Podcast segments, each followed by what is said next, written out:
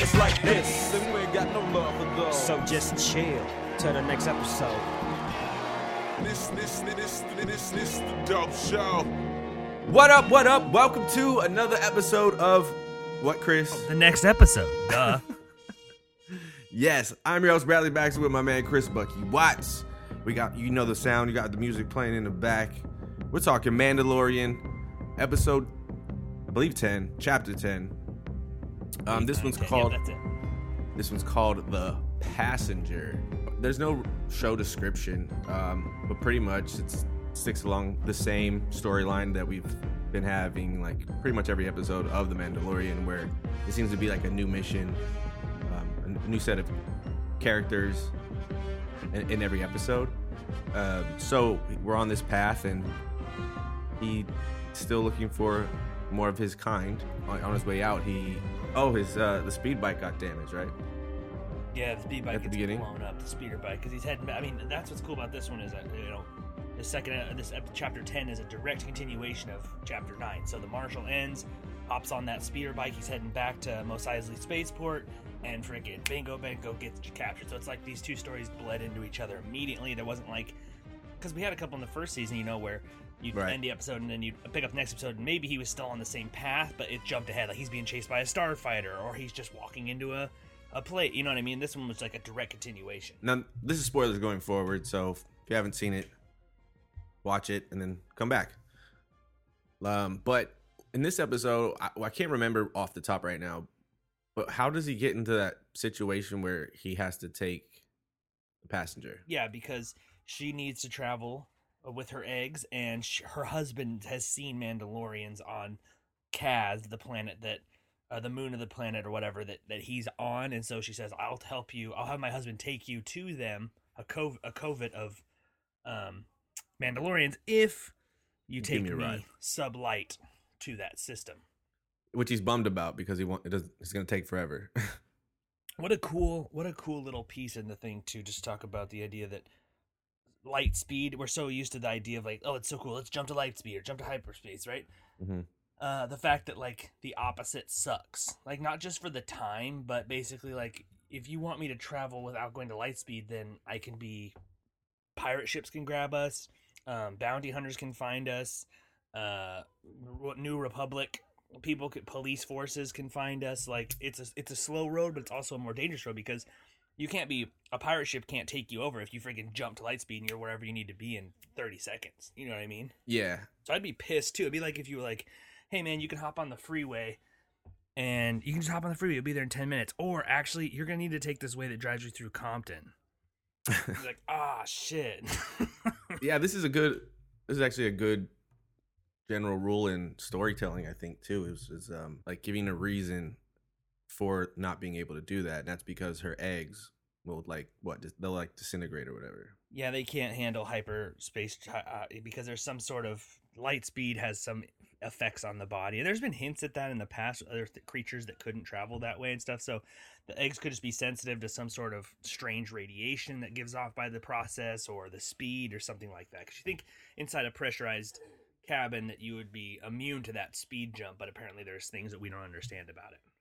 Yeah, this passenger was like a frog being. Have we ever seen that species before? No, never seen the frog before. I mean, it's very possible. This show is so full of callbacks. That frog creature could be Right.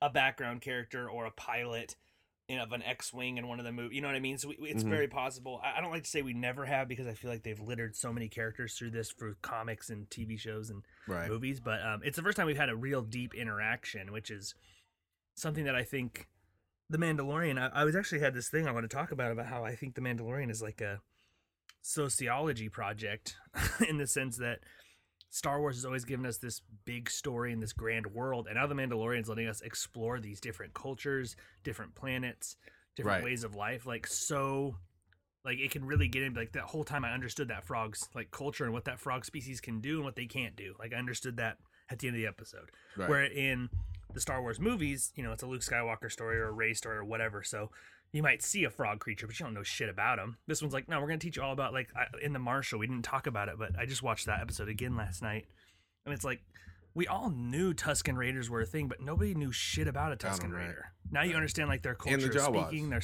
their sign, yeah, Jawas, like their speaking, their sign language, their customs, like all that shit you learn, like even about a sand crawler, like for Jawas. I didn't Mhm. understand that a sand crawler was called like a sand fortress or a crawl, a fortress crawler because like once they're inside, it's almost like a turtle shell. Like Jawas are, it's very hard to get them out. Right. So it's a little shit like that we get to learn from this show that makes it such a treat every week. Yeah, and before we go a little bit further, I do want to get um, your take, Chris. This currently has on Rotten Tomatoes seventy-five percent, although they could be talking about a different episode altogether, considering they called it what they call it the confrontation, Right. which is weird. I don't know why it says that. That's definitely not what the episode is. But yeah, it's a seventy-five percent on Rotten Tomatoes, and over at IMDb, this episode it has an 8.0 out of 10. Um, Yeah. Chris, what do you think of the episode in general? uh, In, in a general saying, I really liked it. I, I really did. I think that it's it, we're seeing a lot. For they have a good way of doing monster of the week type episodes, right? So True. every week he's got a new little adventure, a new little thing to go on, and it's loosely connected to the plot. And then you know, in the last two episodes of the first season, you see it really come down to brass tacks. But I love that the how the Marshal started with this story that took place. They all had a common goal, and then this one was just a common goal that led to some shenanigans. And I really enjoyed the monsters in it. I enjoyed the sense that you know the Mandalorian's not he's not perfect, and he's not um it's not all going to go his way. Like he's going to have to work really hard to make things happen sometimes, like having a wrecked ship. I I liked how they introduced the New Republic. I liked the callbacks to the prisoner episode. Um, Yeah. I thought it was a really, really good episode, tight episode. And it had a lot of energy. It felt like it was moving. Like I was moving while it was moving. There wasn't a lot of dead space. see, I kind of felt um, slightly different in that regard. I did kind of feel like this was a filler episode, and they don't have any of those. I would say. It definitely doesn't play. It definitely doesn't like further the plot of the series. I would totally agree there. But what I do think it does really well is is just show the struggle. It's we're so used to seeing Star Wars movies where Anakin or Luke's or Right. whoever's like, I got to do this thing, and then it's like side swipe camera, and they're there. I like the idea of like it's a tough road out here in space, and shit's gonna go wrong for us a lot. That's true, and I've definitely someone pointed this out to me and made more, a little bit more sense was that they always said it. I mean, it's the first two episodes, so it's gonna come back later, some some way or another. My only thing was sure, the way the last episode ended with Boba Fett. Like, sure. Yeah, yeah. I when was- is that gonna come back? And now he's left Tatooine, so he's at some point gonna have to go back to Tatooine. You know what I mean? yeah, see, so I, that's what I was thinking was gonna happen in the next episode, where you know they we'd get to see something happen with that character, but we didn't get anything except for the fact that he's like still being hunted somehow. Because Right. those guys at the beginning were trying to take Baby Yoda, but um, I'm a, I'd give this out of all the episodes, I'll, I'll give this one a meh. I don't think I've given a meh to any of the Mandalorian episodes. Um, so maybe I'm being a Really, little I- I- harsh. Yeah, I still give it a splash because you know the thing that I think of this is like I totally understand what you're saying, um, but I had a lot of fun. Like the spiders creeped, the ice spiders creeped me out, and Definitely. the idea of Baby Yoda trying to steal eggs, and um, Yeah. I just I I loved this. There's there's definitely a lot of really extremely cute like Baby Yoda moments in this one. For not having a major like not being able to really do much, but just like make facial expressions and eat things. It's there was a lot of like cute things that he did or she did or whoever whatever sex it, did. this and this being is. But um, I'm anxious, Chris. I, I talked to you a little bit about this right before the show, but um, speaking of Star Wars, while we're on the topic, um, there's a new Lego holiday special coming out. I believe it's gonna be on Netflix or maybe Disney Plus. I think it's Disney Plus, and Okay. it looks pretty funny. Uh, I they poke fun at all the the original like Star Wars stuff. There's also some multiverse or like time travel pieces in there, so it's good. I, I love shit like that. And how did you find this? Was, this? was this on network TV or was this released on something else? No, actually, I I saw the trailer. I think Was on. it on Disney Plus? I'm trying to find that now. I I think I saw it on. Yeah, it's gonna be on Disney Plus November 17th. dope, dope, dope, dope. I, I'm And- gonna watch the hell out of that. We'll do it. We'll, we should do a, a special the next episode, a, a next episode holiday special. Holiday special next episode. I'm down. I would definitely Hell do yeah, that. that'd be great. Talk about it. I mean, we're talking about how awesome Mandalorian is, and we can sneak in a little Star Wars holiday in there too. Yeah, so I'll read the the little thing it says down here. It says the Lego Star Wars Holiday Special reunites Rey, Finn, Poe, Chewie, Rose, and the droids for a joyous feast on Life Day. Rey sets off on a new adventure with BB-8 to gain a deeper knowledge uh, of the Force. At a mysterious Jedi temple, she is lured into a cross timeline adventure through uh, beloved moments in Star Wars cinematic history, coming into contact with Luke Skywalker, Darth Vader, Yoda, Obi Wan, and other iconic heroes and villains from all nine Skywalker saga films. But sh- will she make it back in time for the Life Day feast and learn the true meaning of holiday spirit? So that's the uh, little plot there. Okay, I, yeah. you know what? I'm in. And they're also poking fun at the holiday special because that was like one of the biggest bombs. I think every yeah, yeah, of all time. It's everyone made has it. fun of constantly. Everyone makes fun of that thing. But we did. I mean, we did get Boba Fett out of that. So We got the little the thing, you know. little cartoon. There's been a lot of callbacks in the Mandalorian to that holiday special. You know, the pitchfork rifle, his- Exactly. his, pulse rifle, his um, the way his freaking the, him riding that thing, all Did we- kinds of stuff.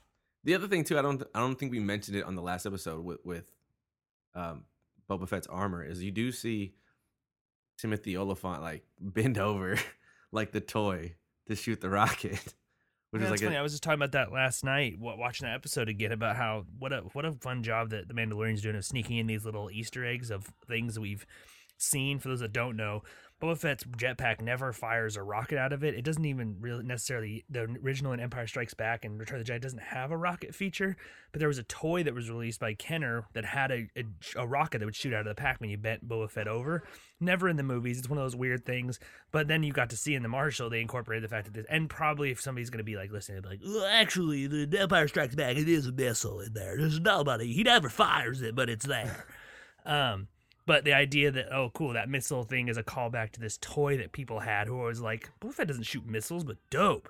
So what a what a cool little fun thing they're doing. well, actually, this goes back. They act, that toy actually never, or it was recalled. So yeah, choking on the missiles. yes, and um, so they don't think they ever released it People are shooting them into the back of their freaking throats. Yeah. So, for example, there's this uh, article that um, rare Holy Grail Boba Fett action figure hits eBay for twenty. Uh, excuse me, two hundred and twenty-five thousand dollars. Rocket firing Boba Fett has attained a mythical unicorn unicorn-like status in the galaxy of Star Wars collectibles. In I knew it was 1979, yeah, in 1979, the fearsome intergalactic bounty hunter figure was a part of a mail-in rebate program. Toy company Kenner designed the Fett figure in 1978 with a key feature, a tiny spring-loaded plastic ma- uh, missile that launched from the bounty hunter's backpack. What worries kids might choke on the tiny projectile sent rocket-firing uh, Fett to pre- prevail Sarlacc pit, and only a non-firing version was made available to the public. The prototypes were supposed to be destroyed in the late 70s, but fell into various hands over the years. So now it's like that. If you can get a Boba Fett, I don't even. They're like all blue. They're not even painted. All blue figure with the rocket. You can make some loot. Give me the loot. Give me the Make some loot, get yourself some money. Yeah. But again, that's, that's all due to that cartoon on a holiday special. So that's where we get that. Now we have the Mandalorian. So crazy how stuff evolves. Uh, is there anything else you- else you want to talk about? Um, as far as like the this episode or Um, I mean, I'm interested. You know, like like you said, like this didn't have any like, ooh, what's that? How's that gonna work into Come the back, next thing, or what's that? You know, the Boba Fett thing was obviously in the first episode such a you're like, oh, something's gonna happen with Boba Fett, and obviously it makes sense. Like I think Timothy Olyphant, we're, we're gonna see the same pattern, right? He meets people on his journey, and then he goes back to those people at different times. So I know Timothy Olyphant and that town are going to play a role again. I mean, they they basically spoon feed that to you.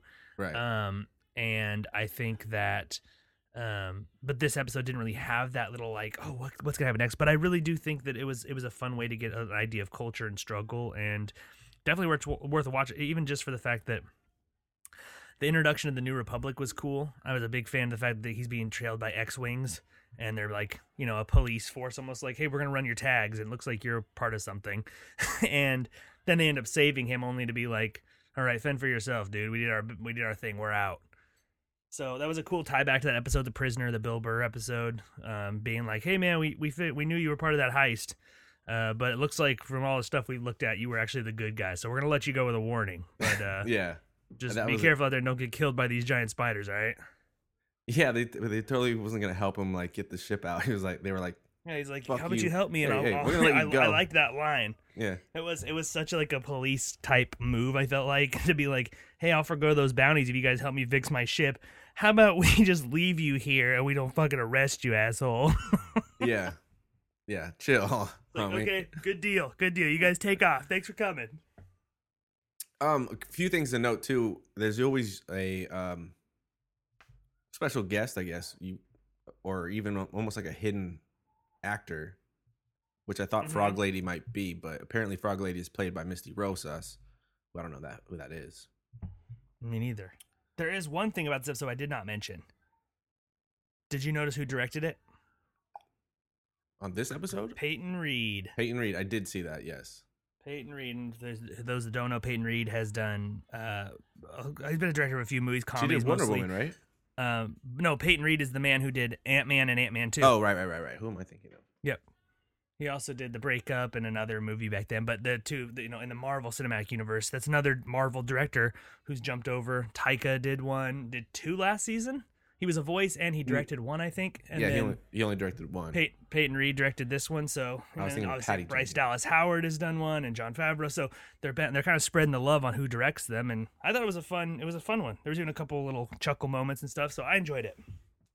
in the grand scheme of things, we're gonna get some callbacks. Um, you know, I'm still waiting to see. Usually, I feel like in seasons, and I'm, in, we're going a little bit longer than normal, but usually in seasons like this, when we have such a cliffhanger from season one, I, I kind of thought that maybe we'd have some kind of storyline of uh, Moff Gideon and what he's up to, of how he's sure, gonna, what he's up to. You know, he's you know, he's the balance. back. yeah, he'll have to come back. the second half of this season is going to be him for sure. I, th- I think the first half of the season is going to be establishing Mandalorians and trying to find where to take Yoda. And then, I mean, we still need to get more Boba Fett. Ahsoka Tano's coming in, we know, and Moff Gideon's going to be the main villain. So there's a lot to happen in the next six episodes. Yeah, uh, what what's her name's gonna be played by Rosario Dawson, right? Mm-hmm. Ahsoka, a grown Yeah. up Ahsoka Tano, which will be dope. yeah so that there's a lot still to come and a lot of things unfolding so can't wait for that um that's exciting i wish they, i've noticed that the episodes are a little bit longer this season but i'm okay i'm okay for it Oh, I'm fine with it. I'm definitely in. yeah. Yeah. Curious to see where it all takes us but if uh, if you like the show or episode rather or hated the show let us know. Hit us up in the comments in whatever place this it has comments if they haven't.